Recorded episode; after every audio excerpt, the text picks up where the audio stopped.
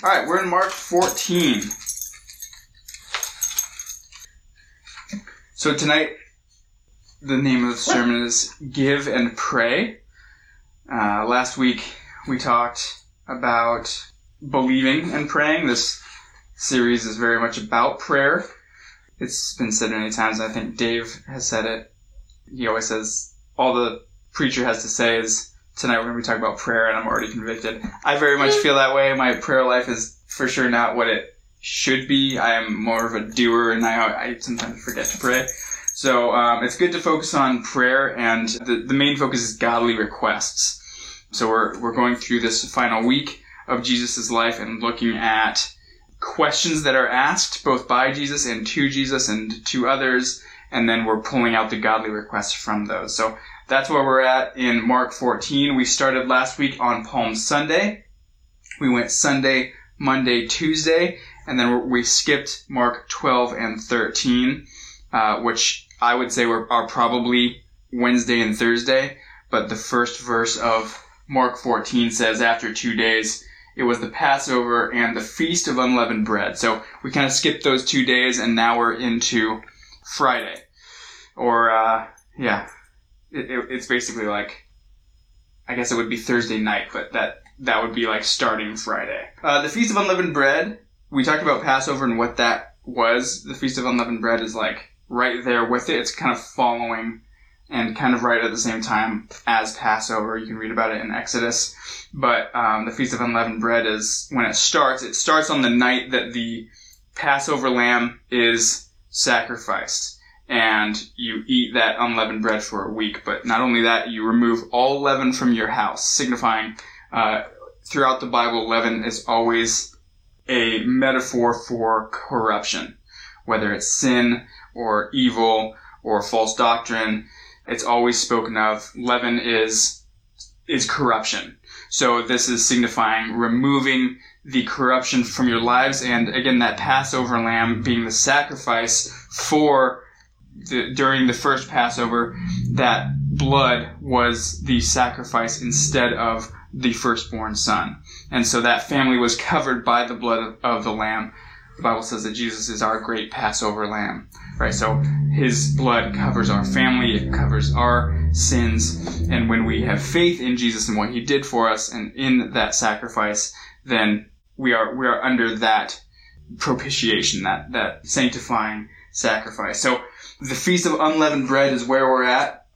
They're sitting down to eat that, and it says the chief priests and the scribes sought how they might take him by trickery and put him to death.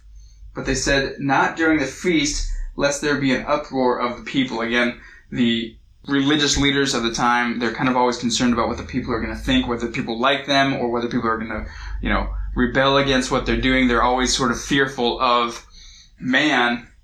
And I have written here, religion absent of God is corruption. So I don't want to go so far as to say like, oh, religion is bad yes, it's more about relationship, but really it's it's corrupt religion that is bad. And and if you focus too much on the religion itself, then you seem to forget about God. That's sort of the way our human hearts are. So we need to continually focus on what God actually said and what he actually wants us to do. So religion absent of God is corruption. So that's significant because they're preparing for the feast of unleavened bread. They're purging their entire house and their entire lives of all the leaven from their lives. Again, signifying that we're, we're being cleansed by the sacrificial lamb. And while they're in the process of purging their houses and their lives of uh, corruption, of leaven, they are revealing the leaven in their, in themselves, in their own lives that corrupt religion makes people do really weird things. So as you read the story of the crucifixion leading up to the crucifixion, it's really interesting because again, the, the day that they should be purging themselves and their lives of corruption in obedience to God, they're actually secretly plotting against God and seeking to kill his son. And they do it all under the cover of night. They're very secretive and trickery and deception, and they're doing all these wicked, wicked things, all while they're preparing for one of the main feasts of the year.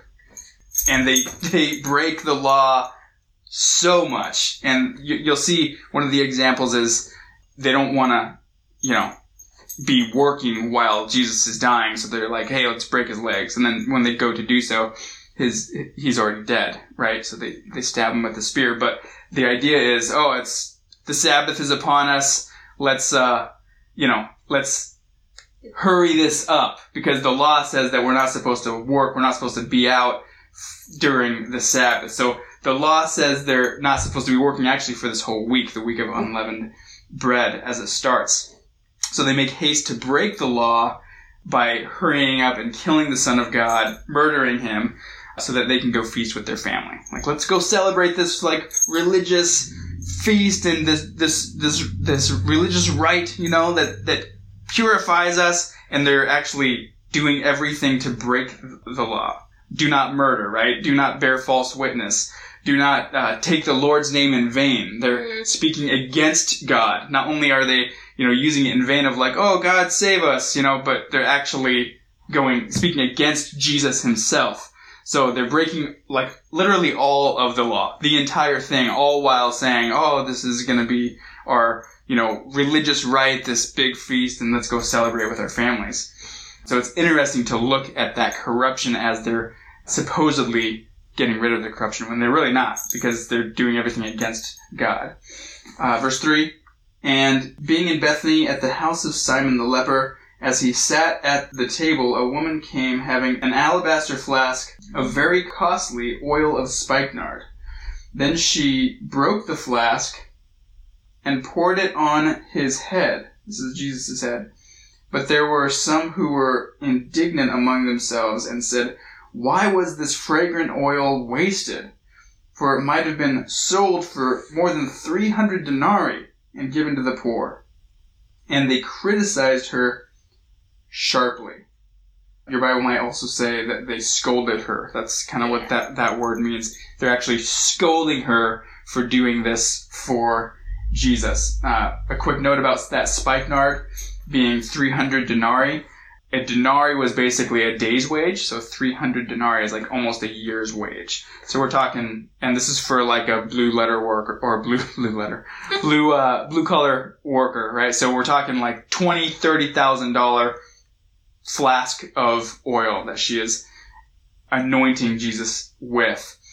And this brings us to our first question. We're going to be looking at nine more questions tonight. Don't worry, we're not going to go through the whole chapter. We're going to go through uh, verse 38, but there's nine questions in there that we're going to that we're going to look at. So I'll kind of blow through those. This first question is why was the oil wasted? Yes, Amy. What chapter are we on? 14. Uh, Mark 14. Um, why was the oil wasted? They're scolding her for wasting this oil. It's a trick question. Yeah. Uh, exactly. But that was their question, right? In verse yeah, 4. that's true. It's really easy. I, I was thinking about it, praying about it, to criticize what we think others are doing wrong, isn't it? Like, oh, what is she doing? And it's always so much easier to see what we think other people's are doing wrong instead of focusing on our on ourselves. And that's why Jesus constantly is telling us, "Hey, look at yourself before you start looking at others." You know, um, careful about judging because you're going to be judged with the same harshness. That kind of that kind of language. We're we're so easily able to like pick out what we think is wrong, and it's also very revealing what offends us. It reveals something about ourselves when we get offended by someone or by something that someone is doing. It kind of shows you what you value, and them getting offended by this shows us what they valued, right? And it's not the poor. They're kind of covering what they valued with, oh, and they could sell it for, for the poor. No, they valued the money. They valued the money. It's 300 denarii. We could totally have sold that for the poor. Like they're trying to sound really righteous and spiritual here, but they really, they value the money. Um, also, as I was thinking about this, something that struck me is that it's okay to have nice things if you use them for God. I sometimes feel bad for spending money on our yard or our house, and it's one of those things of like, yeah, but like we rebuilt this house and we are redoing this yard. Like our focus and our hope is that people will come here to worship God, to hang out, to to fellowship, to do things uh, that that glorify God. That is our that is our hope. So sometimes I have to check myself uh, about like, oh, I have nice things or we do nice things. You know, going on vacation, sometimes I'm like, oh, should we be spending the money? You know, I have this religious heart where I'm like, oh, we could have used that money to give to the poor, you know, or whatever. But it's okay to sow into your marriage. It's okay to sow into your house as long as you're not worshiping that money, worshiping that event or that thing that you're putting money into and actually like using it for God and, and doing everything for the glory of God. Another, the number three on this point here is this same complaint of like, why are you wasting this money? Or why are you wasting time? I, have seen that this complaint that they're asking, like, why is this oil wasted? I've seen it in our day in a different form, and that is people saying that mission work is a waste of time and supporting missionaries is a waste of money. And these are Christians, people who go to church weekly, and they don't believe in supporting missionaries. And I, what I'll say about this is this is merely an excuse for not giving. Like this is not a godly thing to think about and godly thing to say. It's not okay to say like, no, I refuse. This is a waste of time and money to, to support missions. That's like honestly the opposite of the word of God. So don't listen to that and don't, don't fall into that. Finally, number four here is, uh, what is given to God is never wasted. It's never wasted obviously we need to be wise with what we give, but we need to really be willing to give and not be afraid to give and not think like even if we give something for the glory of God and then it turns out to seemingly not do anything, it wasn't a waste. God still sees it as a glorious thing, you being willing to give to Him and for Him. So as we move on in verse 6, it says, But Jesus said, Let her alone. Why do you trouble her? She has done a good work for me. This is our second question of the night. Why do you trouble her? The people who criticized her, again, they, they're trying to act all righteous and spiritual, like, oh, the poor, right? But Jesus says, no, it's not good for you to say this. She's doing a good thing. She's, she's worshiping her Lord. This is a good and righteous thing for her to be doing this. Let's not be afraid to stand up for people. Jesus simply says, "Leave her, hey, leave her alone." Like she she's being wrongly persecuted for worshiping Jesus, for you know doing this amazingly like over the top thing, and people are like, "Oh, geez, like is that really necessary?" But to her, it was like this is this is what she felt in her heart, like would be glorifying to God. This is Jesus speaking here. You have the poor with you always, and whenever you wish, you may do them good, but me you do not have always. She has done what she could. She has come beforehand to anoint my body for burial. Jesus here again is prophesying about his murder. She is preparing me for burial. I wonder what they thought when he said that. Yeah, like, what? That's weird. like burial, not for many years. uh, I like that he says she she's has done what she could though. Mm she's done what she could. So my question is, have you done what you are able to do? Have you, have you given like that? Consider what you're able to give and then give it cheerfully. Be, be willing to really like give with your whole heart. Uh, in chapter 12, just before this, uh, a woman, an old widow, gives two mites. Now we talked about the denarii being a day's, a, a single denarii is a day's wage, right? One day's wage. A mite, there's 128 mites in one denarii. So it's a very small coin. But Jesus says that her gift, her offering, was worth more than anybody else's who gave anything because she couldn't afford it. She was, Jesus says in, uh, again, chapter 12 there at the end, she gave her whole livelihood. Like, she could not afford to give, and yet she does. She gives anyway. And she doesn't give a lot, but Jesus says she's giving more than anybody else because everybody else is giving out of their excess, and she can't afford it. She's still worshiping with her money. She's still giving what she can. She she did what she could. It's not this. Is it the same lady? That's not the same lady, but the idea here is the same. Um, this woman here who's anointing with the expensive oil. It's like an excessive gift. And people are like, wow, this is like a year's wage, this tiny little bit of oil. Like, this is an excessive gift. And she's giving this over the top thing. And Jesus says, she's done what she could.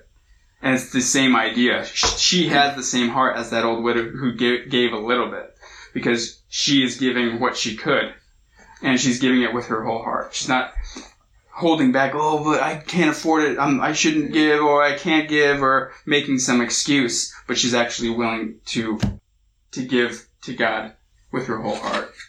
Verse 10. Then Judas Iscariot, one of the twelve, went to the chief priests to betray him to them, and when they heard it, they were glad and promised to give him money.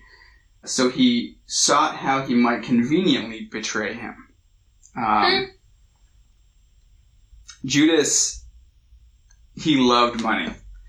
John's gospel says that he's he stole from Jesus and Jesus' ministry the whole time, and Jesus knew about it the whole time. But he was he was a thief. He was supposed to be he was in charge of the money, but he was actually skimming a little bit off the top. He was embezzling money. He was stealing from Jesus and his ministry. And Jesus said that you can't serve two masters. You either serve God or money. Jesus said that very plainly. And Judas, very early on, he chose his master. He chose his God. And this right here, this was too much for Judas to handle, seeing his God dishonored in this way. Where it's like, oh man, like that's a lot of money to just be pouring on one man. And so it's too much. And he's like, you know what? That's too much. I'm, I'm, I'm going to betray Jesus. And that's when he, in all of the gospels, that's the point at which it says, and he decided to, to betray Jesus at that moment. Verse 12. Now on the first day of unleavened bread, when they killed the Passover lamb, right? That sacrifice for the Passover. They kill that lamb. Uh, his disciples said to him, Where do you want us to go and prepare that you may eat the Passover? This is our third question for the evening. Where do you want us to go? This is a, a godly request. This is a godly question that we should consider asking Jesus. Where do you want us to go? Always pray for guidance and ask God to be a part of what you're planning, right? God, I, I have this thing that I'm going to try and do. Uh, how do you want me to do it? God, I, I'm going to, you know, move out of state. God, where do you want me to, to go? Whatever it is, I'm, I'm going to go on this missions trip. Where do you want me to go? I have this money to give. Where do you want me to give? Always be asking God for that guidance and He will help you. He will speak to you. He will give clear instruction if you're asking Him and you're seeking to do the right thing. Verse 13. And he uh, sent out two of his disciples and said to them, Go into the city, and a man will meet you, carrying a pitcher of water. Follow him. Wherever he goes in, say to the master of the house, The teacher says, Where is the guest room, in which I may eat the Passover with my disciples? Then he will show you a large upper room, furnished and prepared. There make ready for us. So the disciples went out and came into the city and found it just as he had said to them, and they prepared the Passover. Uh, this is, again, one of those, it had to be amazing and just continually surprising that Jesus would give these specific prophecies, like, oh, just go into town, you're going to see a guy with a pitcher of water, follow him, that's our house. Like, this very specific thing, and it happened, they're like, this is awesome. Like, as, after a while, they probably just expected it, but this is an incredible thing that Jesus would do throughout his ministry. And here we have our fourth question. Where's the guest room? And, uh, Pastor Dave has taught many times before about making yourself a burden on your friends, right? That's what we always kind of say and think like, oh, we don't want to be a burden, right? But Pastor Dave says, hey, it's actually like a good thing to like make a burden of yourself on a friend. Um, because when you say, "Hey, can you help me with this? Hey, can you do me this favor?" or "Hey, you know, whatever that that burden is, like, oh, I don't want to burden my friends," but asking for favors actually draws you closer to a friend and actually strengthens that friendship. And here Jesus is asking his followers to request hospitality. Where's the guest room, right? Um, and I was always raised and told not to invite yourself over to a friend's house, right? That it's kind of a rude thing to do. Like, hey, don't invite yourself over. Don't be don't be rude. And that, again, I agree with that. Don't be rude. Don't just like, hey, I'm coming over. Like, you, don't be a, a rude person, but it's okay to invite yourself to a friend's house sometime. Like, hey, can we hang out? Annie and I have these friends who have kids, and when we want to hang out with them, we always say like, hey, like, let's have dinner. Like, Can we come over? Because it's so much easier for us to go there than for them to like pack up the kids and wrangle them all to come here or to like go to a restaurant. So we're always kind of like, hey, like, we can, you know, we can bring the food or we can pitch in to help or however that works, but like, let's hang out. We're, let's, we're coming over. We don't obviously we're coming over, but hey, when does it work for you? You know, invite yourself over, make yourself a burden in that way of like, hey, it's, it's okay to like, you know, grow that friendship that way. Christians are supposed to be hospitable. If you remember when we went through First Peter, and it says it elsewhere too, though, uh, all Christians are supposed to be hospitable people. So, you know, ask that of somebody every now and then. That's that's that's okay to do.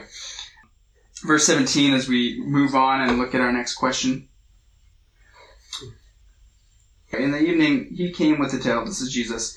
Now as they sat and ate, Jesus said, Assuredly I say to you, one of you who eats with me will betray me. You can imagine the temperature in the room sort of changing. Whoa, this got heavy real quick. And they began to be sorrowful, and to say to him, one by one, Is it I? And another said, Is it I? He answered and said to them, It is one of the twelve who dips with me in the dish. This is our fifth question. Is it I? And this is a godly question to ask. This is, this is a godly thing to be introspective, to consider the warnings of the Bible and not to think of yourself too highly like, oh, I'll never, I'll never fall, I'll never fail. Like, you are able to fail. You, it is possible for you to fall.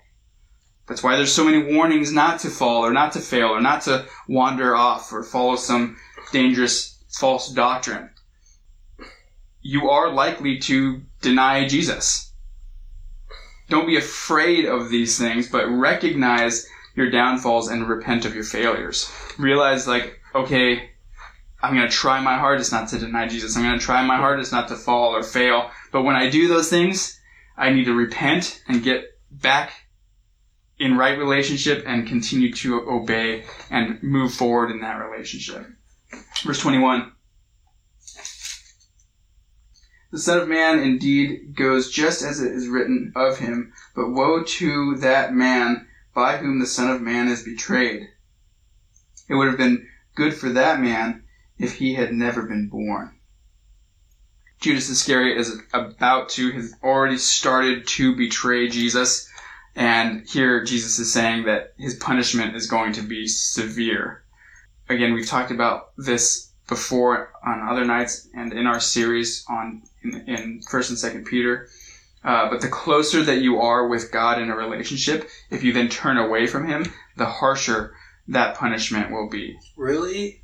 Yeah. So, like in Peter, it talks about uh, Tartarus. It says that word, and it's translated in your Bible as hell, but it's the only place in the Bible where that where hell is that that word exists only once in the Bible, Tartarus, and it means the deepest abyss of hell. It's the it's the it's the worst place and it's reserved for the angels because uh, who turned from God. The closer you are, the more you know God. If you turn away, the worse it'll be. It's crazy too, because I know it doesn't say it in this gospel, but in one of the other ones, like Jesus tells him, like, go do your business, basically. Oh, yeah. And Judas leaves, and it's like, man, that's so crazy to think that you could be at a place where he just called you out and said, in front of your face, like, it would be better that you'd not been born, and basically says, like, yeah, I know you're gonna go betray me, and then you go and do it! like. Right, but, like, when you, when you, he, he clearly didn't believe that Jesus was who he said he was. Yeah. And, like, if you have somebody who's an enemy, no matter what they say, you're gonna translate it as false, or, or you're, you're, you're just not gonna be hearing it as You set his heart against yeah, he had already he'd already yeah. made up his mind, and so him saying that he was kind of like, all right, I don't will. You know, he he had already made himself an enemy of Jesus. If he stuck around the disciples probably would have been ostracizing him or something after they heard Jesus. Yeah. I don't know. Where where did you say that? Who went to that Tartarus place? Uh, Peter says that it's reserved for the angels. He says that Did they say anyone in, from the Bible went there? Uh, no, it's just he, he's Oh. talking about the angels, and he says that they'll be cast into Tartarus, and that's translated hell. But it's talking about the angels will be sent to Tartarus. Oh, because they were close with God. Yeah, I mean they were heaven; they were Oh, okay. dwelling in, in God's presence, right?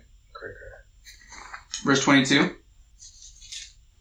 And as they were eating, Jesus took bread, blessed it, and broke it, and gave it to them, and said, "Take, eat. This is my body."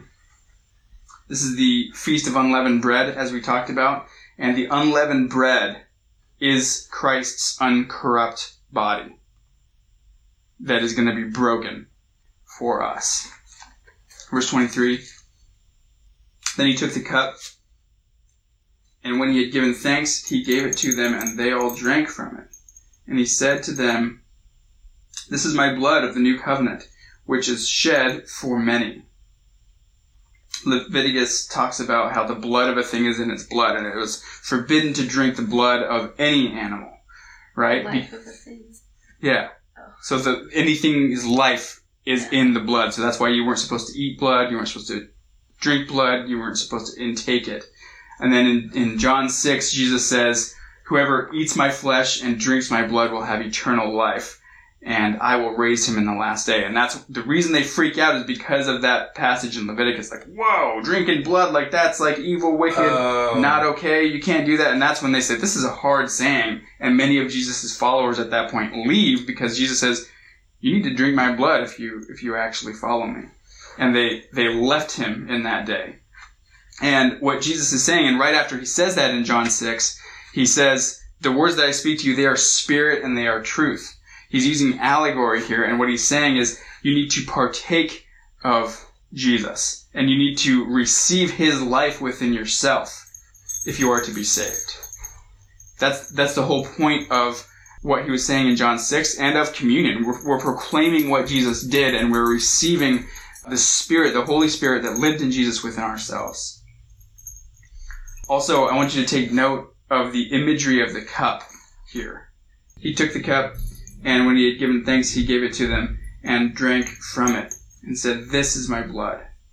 Um, we're going to talk a little bit more about the cup later, but I just wanted you to take note of it there that this cup, it's a, a cup of blood and it's a covenant. And this blood covenant means that judgment will pass over those who believe in it. Just like in the Passover, right? If you had faith in what God was doing, then you took that lamb in, you killed it, you paint, painted the doorsteps, and judgment would pass over that household and into the houses that didn't have faith. And that is the same thing that's going on here. Verse 25 now.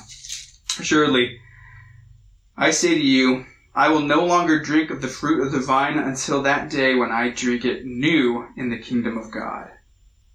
Jesus is saying here that what needs to be done is going to be done. I'm going to, I'm going to drink this cup.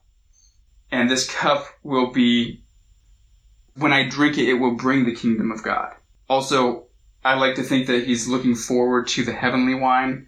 Isaiah talks about the, that God will prepare a table for, for his people and it'll be all the choicest meat and the best wine. And so I kind of imagine Jesus being like, the next time I drink wine, it's going to be, it's going to be the best wine. uh, but he's also contemplating, right? He's going to drink this, this cup of blood. He's going to drink God's wrath. And again, we'll talk about that in a minute. But verse 26 now.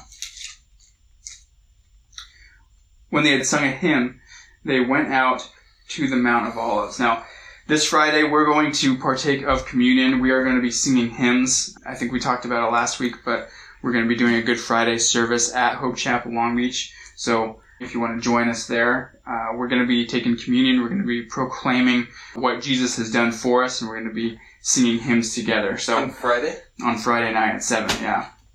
So I just want to throw that little shameless plug in there since they sing a hymn right after they do communion. Sounds good. That's what we're going to be doing. It's gonna be uh, At the church. Trader Joe's. Oh yeah. like, Not at Trader Joe's, but Yeah, here, yeah. yeah. Sorry, I didn't- yeah, get a lot of people there. Yes. Trader Joe's. Let's go for it.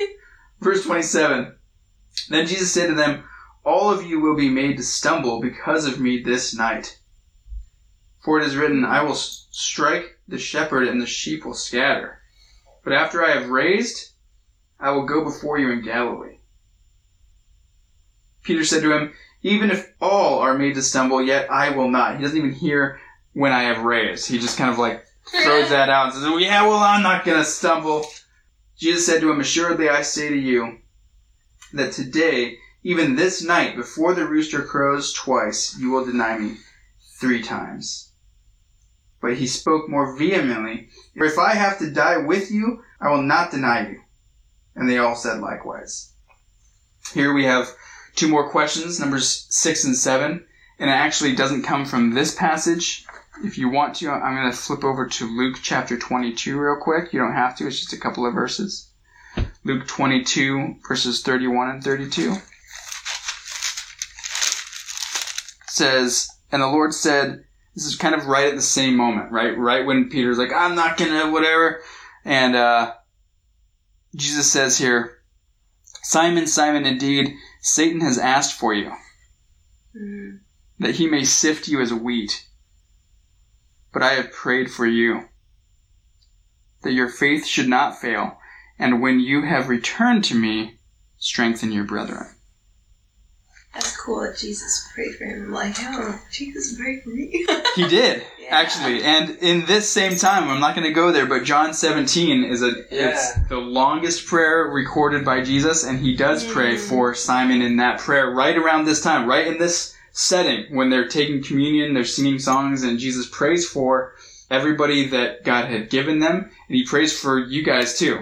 Each of us individually, he says, I not only pray for these that you have given me, but the ones who haven't been saved, who haven't believed, that will come by the word of these. Right? So he prayed for us in that prayer, which is really cool to think about. But the, the two questions here are Satan's question, that he's asked to sift the disciples like wheat. But then Jesus' godly request, he's prayed for you that your faith might not fail. Jesus stands as our advocate. The Bible says that Satan is an accuser and he stands accusing God's people day and night. But the good thing, the good news is that we have an advocate standing in that same place praying for us, right? Advocating for us against Satan. And if you look at that language in Luke, in the uh, original Greek, it says he has asked to he has asked for you. It's actually a plural you. He's asked for all the disciples to sift them as wheat. But then he says, but I have prayed for you. That's singular. He's saying to Peter, I've prayed for you personally. Right? And again, in that prayer in John 17, he does pray specifically and generally for his people. He's prayed for Peter specifically. He's prayed for his people specifically. He's prayed for us generally, but he's also prayed for us specifically. He's our, he's our advocate. He knows our name. He knows how many hairs are on our head. He, Mhm. He loves us. He's praying for us. He's, he's there speaking against Satan and advocating for us in the presence of God. I have here the deceivers trying to sift us all as wheat, but Jesus has prayed for us. And in 1 John 2, verses 1 and 2, again, I'm just going to quickly go there. If you want to join, you may. 1 John 2, 1 and 2. Says, My little children, these things I write to you so that you may not sin. And if anyone sins, we have an advocate with the Father, Jesus Christ the righteous. And he himself is the propitiation for our sins. That is the atoning sacrifice. That's what propitiation means. He, he's our atoning sacrifice for our sins. And not for ours only, but also for the whole world. The last question that I have for you on this point is have you prayed for those who are being tempted? Galatians 6 says that if one has been overtaken by a sin, those who are spiritual should bring him back. Bear each other's burdens, right? Pray for those who that? are, that's in Galatians 6. Oh. Very beginning of Galatians 6. James says almost the same thing, huh? Or he says like, Yeah. if you do bring them back, just know that you did something good for the kingdom. Something Yeah. Like that. Yeah. Matthew 18 says something similar to that as well. But pray for those who are being pulled away. Pray for those who are being tempted. And obviously pray for yourself as well, right? As, as we said, like be introspective, like, all right, God, help me. This is going to be a tough one. But pray for those who you see like, oh man, like, I'm not sure where they're at.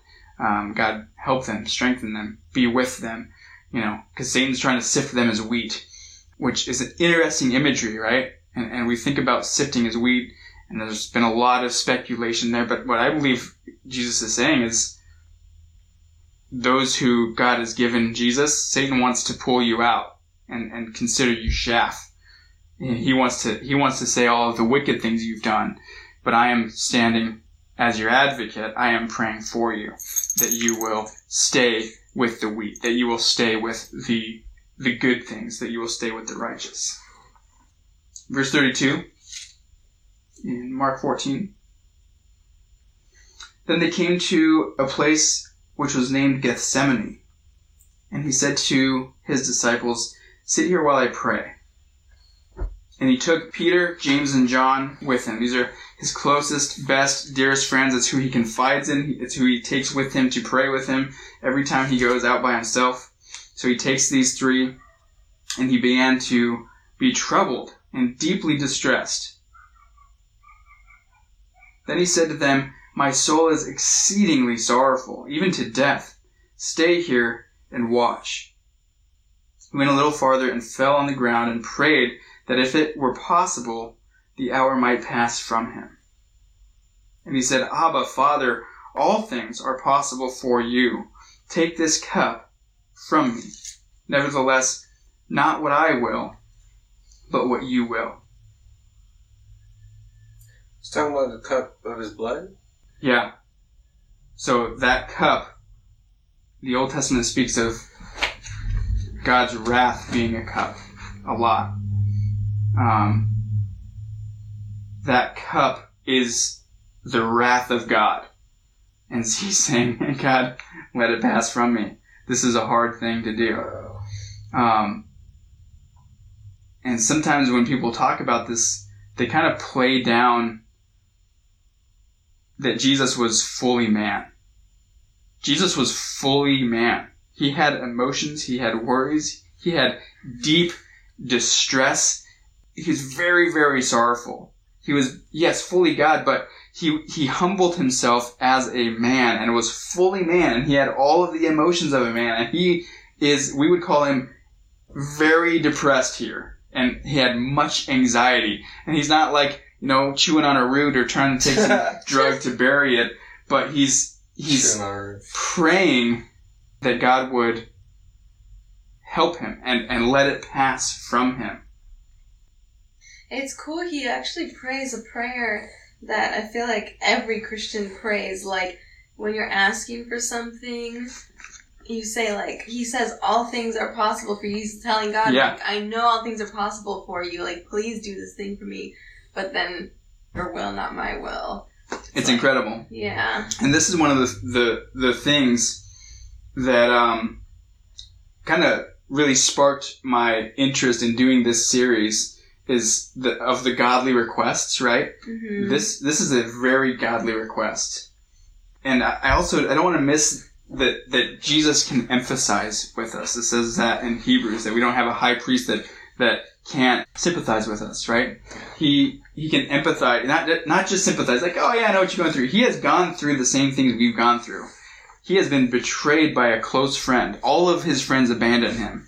He has been deeply depressed. He has had major anxiety. Uh, other gospels record here that as he's praying this prayer, his sweat that he he was sweating when he was praying. That's how hard he was praying. But not only was he sweating, but it turned like great drops of blood.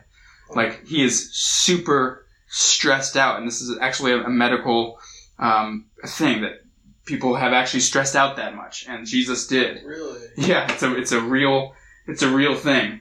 This is our eighth question. Sorry. Yeah. Oh, I was just gonna say it's it's like a good thing to think about too because I feel like it can be discouraging as a Christian to be like, I know God could like do this miracle and change the circumstance. And it's like, God, I know you can do these things. And it's like, well, Jesus knew that too. And he said the exact same you're saying right now. But he was like, he, he, God didn't make him not die on the cross. Yeah. And that was God's will. And Jesus like submitted himself to that. So like we should be able to do the same thing. Like even though we know Amen. God can heal that cancer or like stop whatever from happening or change your circumstances. Like if he doesn't, then like you should look to Jesus as an example of like humble submission. Exactly. I feel like it's easier to do maybe if you're like, okay, well God went through the same thing. Like but it's it's good. Yeah. It, you have to you have to see that, and Yeah. uh, to me, this is like one of the most important godly requests. Right? We need to look at Jesus' example, and this is number eight for tonight. If it's possible, let this cup pass from me. Remember last week we talked about having faith, right? And Mark 11 says if if you ask believing, then you're going to receive that thing. And people misuse that verse, and they they teach falsely from it. And what we talked about last week is that if you know something is the will of God, then ask expecting it, right? James says, ask for wisdom, he's going to give it freely. You know, the, there are certain things that we can ask for knowing that God will give it. And those things that we know he's going to give, the, the truth of the thing, okay, God, I know this is of you. So ask expecting it. But if you're not sure, then ask as a child asks a father. And that's what Jesus does here. Abba, father, right? Abba meaning daddy. That's like the affectionate name for a father in that time. Like he's just crying out to his dad. And he's asking for this super possible thing. And who had more faith than Jesus? Those who say like, oh, if you just have enough faith, you can ask for whatever you want and God has to give it to you. You gotta muster up that faith. No. Jesus had full faith. Oh. He knew God as in full glory. He had seen God. John says that no one has seen God, but the Son has seen God. Jesus lived with God. He had full faith, and he, he his request is not granted. This is a very godly request. Again, notice that imagery of the cup. Let that cup pass from me, as we mm-hmm. talked about. That cup being the wrath and justice of God. It is the cup full of blood.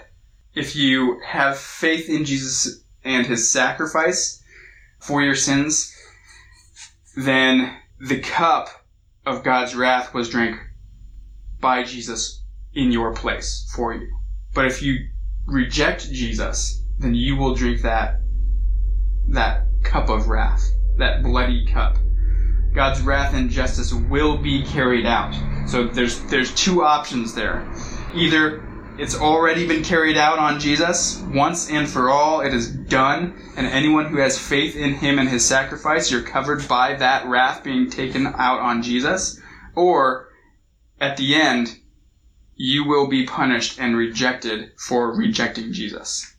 If you know the gospel, it's been laid out in front of you, and you say, nope, then the wrath of God will fall heavy on you, and you will spend eternity in damnation and hell. Let's read 37 through 38 now, and look at our final question. Then he came and found them sleeping, and said to Peter, Simon, are you sleeping? Could you not watch an hour? Watch and pray, lest you enter into temptation. The spirit indeed is willing, but the flesh is weak. This final question is Jesus, it's a command from Jesus to have the godly request of praying so that you will not enter temptation. This is a, a really good tactic. If you're going into a position or you have something that you struggle with, when you're going in, when you're right there, pray. Whether it's being unforgiving, this has worked for me. It's like you really have this thing against somebody. Pray for them. And don't just pray like, oh, yeah, I'm supposed to pray, so I'm just gonna pray, blah, blah, blah, blah. But really actually pray for your enemies, and God will shift your perspective and change your heart, and you will actually full on forgive your enemies.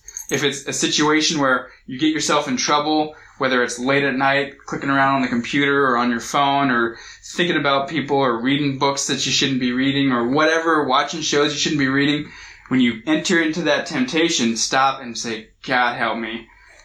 I need your power to, to help me in this situation, to overcome this temptation. For Peter, it was staying awake for his friend. Your stress will never be felt by your friends the way you want it to be.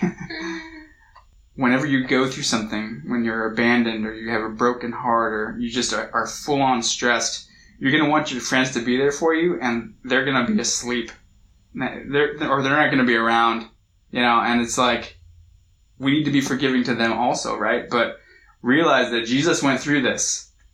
Jesus was in the most stressful moment of his life, and his friends are like, like not there for him at all, not watching his back, not even praying for him. And Jesus is like, man, you can last an hour. and they knew that he was like distressed because obviously they knew because they saw him, and it's written down in the Gospels. They saw him sweating like great drops of Yeah. blood. Like they saw that he was stressed. They saw that he was deeply sorrowful, right? They see his his situation. They're like, oh yeah, but jeez, I sure am tired. And they just can't be there for Jesus. Yeah. So pray in, during temptation that you can be there for your friends. When you see your friends distressed, right? Bible says this multiple times. Um, Jesus says it, right? To to mourn with those who mourn, right? To laugh with those who laugh, yeah. But again, Ecclesiastes says it's better to be in the house of mourning than the, than the house of laughter. Like, don't just cover, oh, everything's fine, everything's great. That's what we try and do. That's like our thing, right? Social media has trained us to just put out the best of us and don't let anybody else see the dirt. But it's better to be honest, and when you see your friend in need, pray that you can be there for them the way that, that Jesus would be there for them. Pray that Jesus would help you in those, those moments. Pray that God would deliver you from the evil one, keep you from temptation. Say, Lord, give me strength. Whatever the situation, whether it's being there for a friend or in a time of temptation. Say, God, please give me wisdom. Again, James says if you ask, he'll give it freely. Right? These are all godly things to ask for, godly requests. And there are things that the Bible says, if you ask this, then he will give it. Those things you can ask with full on knowing that God will give you those things. God, give me more faith. God, give me more strength. God, give me more guidance. God, give me more wisdom. God, help me to be a more godly person. If you continue in prayer, then He will draw you closer to Himself. And God will help you to, to grow in faith. And, and continue to ask for the things that He wants you to ask for. Continue to, you know, not like ask for whatever you want, muster up enough faith and He has to give it to you, but go to God as a child and say, God, I don't know. This is what seems right to me, but your will be done. Ultimately, I want to do your will. And the closer you grow to God, the more He will reveal Himself to you and reveal His will to you so that He, you will be able to ask knowing what the truth is and then receive it because you know who He is. Right? Jesus says in the parable of the talents, right? He gives the, these men different amounts. One guy buries it, one guy invests it, and the other guy, like, invests it and, and makes way more, right? And when, when he finishes the parable, right? And he rebukes the man who buried it. Oh, I knew you, you would punish me if I lost it, so I just buried it. He's like, you should have at least put it in the bank. It would have gotten interest. Like, you, you didn't even do that. You, you did nothing with, and many have said that those talents, that's your faith. That's the faith that is given. If you do nothing with it, then you'll be cast into hell. Just like that guy was cast into, you know, the deep, where there's weeping and gnashing of teeth. And at the end of that parable, Jesus says, to those who have, more will be given. And th- those who don't have, even what they do have, will be taken from them. This is true in a lot of ways, but it's very true with faith. When you grow in faith, God will reveal himself more. He will continue to speak within you. He will fill you with his spirit, and that spirit will testify more of the truth. You'll just become more and more sure. Yes, you're going to have deeper doubts because you're going to be like, whoa, like this is, the devil's going to continue to attack you and try and tear your faith apart. But if you continue to pray to God for strength in those moments, then He will continue to be faithful and draw you to Himself. So we're going to stop there. We've led right up to when Judas is about to walk up and full on betray Jesus. I'm going to stop there because on Friday night we're going to talk about the cross and focus on what Jesus said on the cross. And we'll, we'll contemplate that on Friday night. And then on Easter Sunday, he is risen. We'll, we'll magnify him and glorify him for rising from the dead and conquering death and Satan and even the wrath of God for our sakes. So we'll, we'll pray now and um, fellowship together. Dear Father, I just want to thank you so much for sending Jesus to do this ridiculously hard thing, God. Um, thank you for empowering him in the, the hardest moments. We know that he was fully man, so it actually was difficult for him to do these things. But God, thank you for being faithful to him and strengthening him in those moments so that he can be faithful to you uh, in order to die as a sacrifice that we might have right relationship with you and, and come to Bible studies like this and lean more into you, learn more about you, and draw more truth out of your word, God. We thank you for all of these things. We thank you for this time of Easter. I pray that you will continue to help us focus on you and lean into you and trust in you and ask in faith those godly requests, God. I pray that you will continue to help us grow in faith and help us also strengthen and encourage uh, those around us. For people who don't know you, to draw them into right relationship with you. And God, for those who do know you, I pray that we encourage people to grow to know you more. Father, we love you and praise you. I pray these things in Jesus' name. Amen. Amen.